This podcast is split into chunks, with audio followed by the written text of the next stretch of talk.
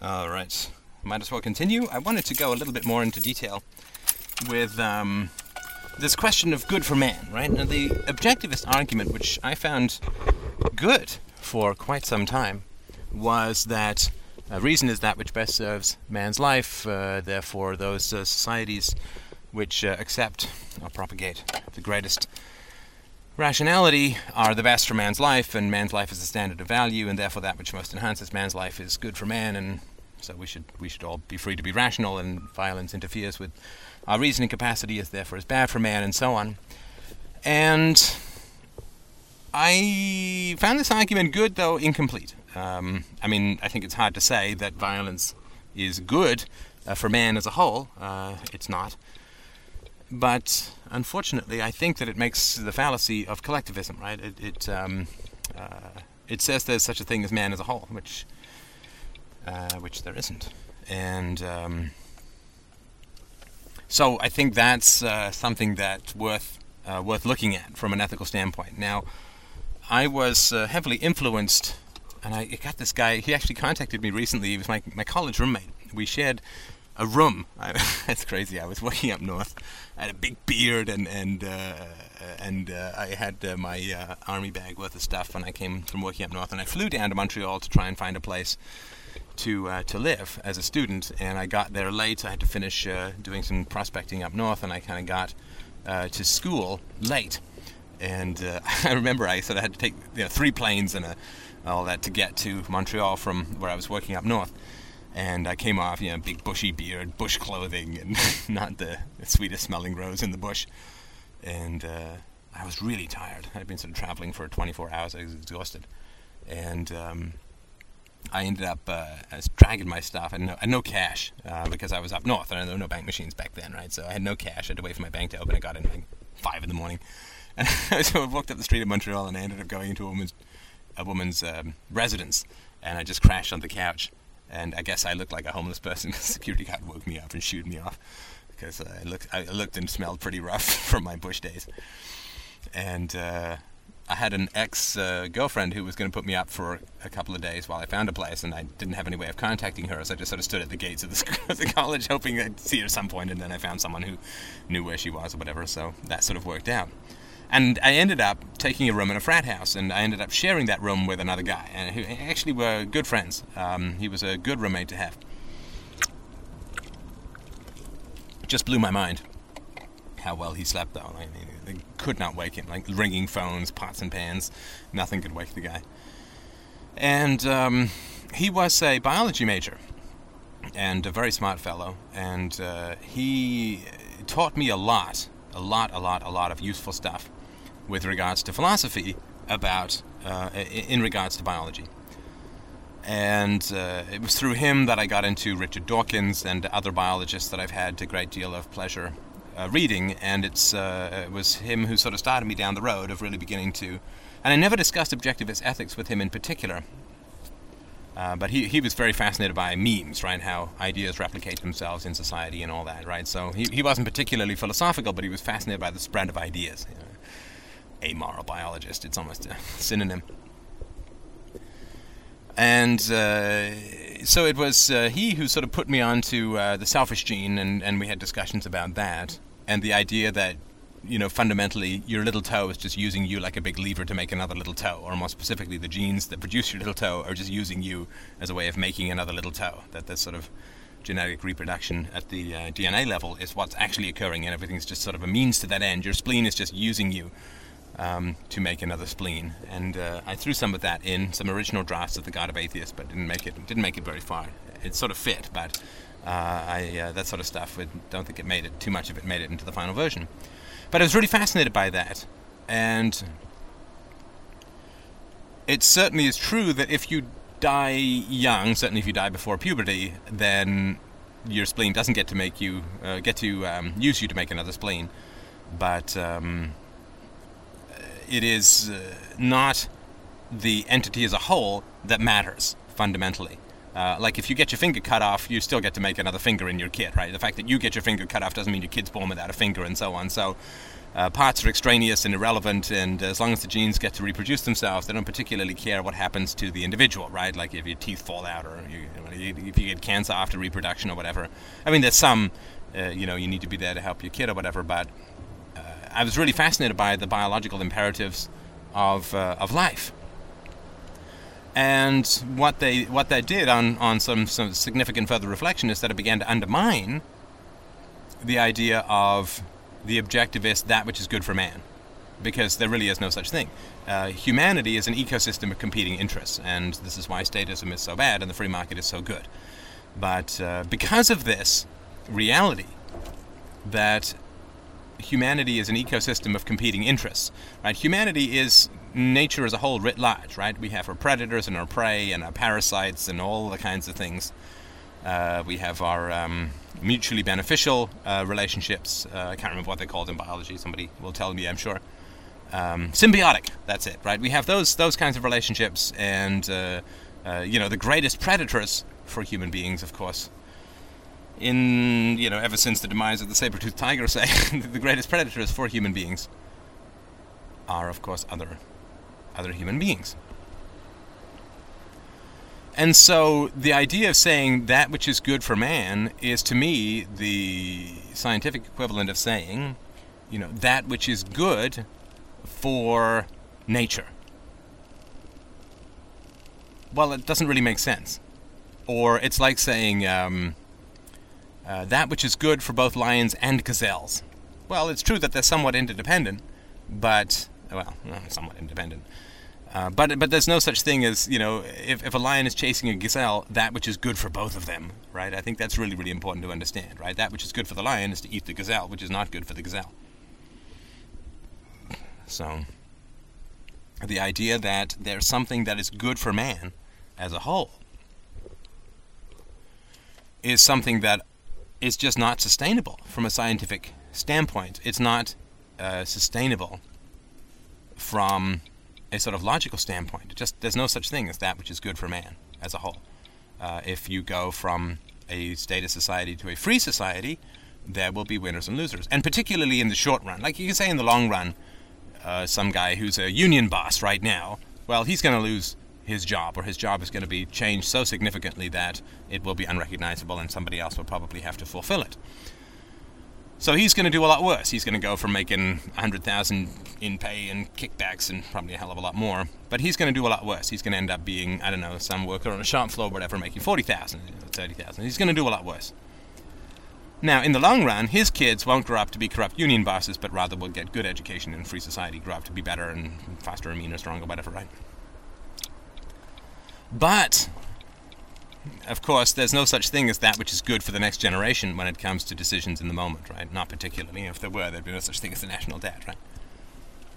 So, it's not, uh, I believe, valid to say, you know, that which is good for man qua man. I mean, that's a bit of the, you know, to use the, the amateur phrase, right? I mean, Ayn Rand was not a huge stranger to narcissism, in my humble opinion uh, although a brilliant philosopher, you know, the lack of humility, I think, is something that I've really tried to uh, address as best I can and sort of my own thinking and approach to things. And so, that which is good for man qua man is sort of like, well, I, Ayn Rand, am very rational, and therefore a more rational society would be great for me. And, you know, she's probably right. But that's not good for the people who are better.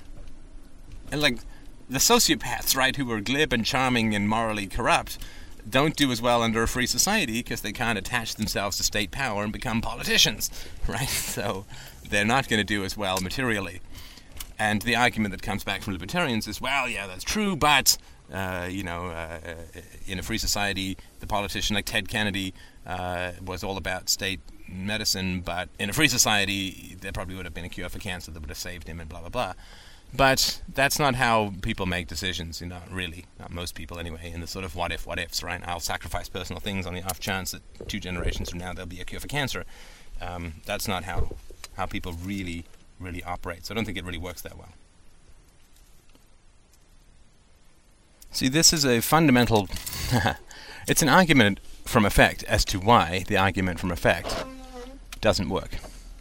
One of the reasons why the argument from effect, one of the many reasons why the argument from effect does not work is this. The argument from effect says that certain benefits will accrue from a particular course of action, and therefore we should pursue that course of action. Uh, the price of food, uh, after some uh, increases, will drop in a number of years as a result of getting rid of farm subsidies. Getting rid of a government monopoly on liquor will, uh, you know, raise the prices for a little while, uh, and then uh, you'll get more variety and, and uh, lower prices down the road, and blah blah blah. These are all arguments from effect. And the reason that it never works is that the argument from effect is always the effects that benefit a diffuse uh, a majority. Right? Majorities are really bad when it comes comes to getting behind benefits that they can't even see, right? Of course, right? So to take uh, the example of, of getting rid of farm subsidies, well, in the short run, the price of, um, of foodstuffs will probably go up, right? Because there'll be a big adjustment, and uh, farmers will have to uh, um, uh, change their methods of production, and there'll be uh, problems, right? Uh, any readjustment has this issue. It may not be long, but it will be definitely there. And then in a couple of years, uh, farm more rational, and third world farmers will have not won't have food dumped on all that, right? So in the long run, the, the, diffuse majority will gain benefits that they can't see, and which which benefits will not accrue to any individual massively in particular. I mean, compared to the loss of hundreds of thousands of dollars in farm subsidies to farmers. So the argument from effect says a diffuse and unconscious majority, unconscious in that they won't know about the benefits and won't directly attribute them to the policies, that a diffuse majority will benefit from a particular course of action. However, a very specialized and highly invested minority will do very, very, very, very badly from the changes. And as we all know, a diffuse majority has no particular incentive to lobby for these changes, whereas a specialized and highly invested minority has every reason under sun and moon to agitate to prevent. Right, so when you when you use the argument from effect, you're saying that the effects uh, are worth the cost. But for the for those who's for whom the effects are not worth the cost, right? It's true that the farmers will be able to uh, spend a few bucks a week less on food, but it still won't make up for the hundreds of thousands or more that they're getting in subsidies and protectionism and so on. So for them, it's a net economic loss. So the argument from effect for them is much more powerful to retain the farm subsidy, to agitate for the retention of the farm subsidies, than for the diffuse and unconscious majority to advocate for the destruction of the farm subsidies. The argument from effect puts the biggest and most concentrated lasers into the um, uh, into the hands of the highly invested and motivated minority who benefit, because the argument from effect for them is to agitate as hard and as uh, energetically as humanly possible for the retention of the unjust benefits they're currently receiving. The argument from effect is like giving one group spaceships powered with lasers and another group a bunch of flashlights and saying, go to it and combat yourself and see who'll win. Right? The argument from effect gives extraordinary weapons and incentive to those who wish to maintain the unjust system, the minority, and uh, gives nothing really uh, to to the majority in terms of incentive right? So the argument from effect is just reason 12 million why the argument from effect never works. And that's why the Randian argument, that which is good for man, is, uh, is reason and therefore we should be rational and so on. Well, good for which man? And the argument, which is you know beautifully portrayed through um, Gail Wynand and and uh, uh, Peter Keating and other of, of fictional characters, is to say that, well, okay, so if if if reason is not particularly good for you, right? If you want more, then reason would allow you, right? Which is Peter Keating using Howard Roark's drawings to, to sort of get ahead in the architectural field. If you want more than a free market, so to speak, would would give you,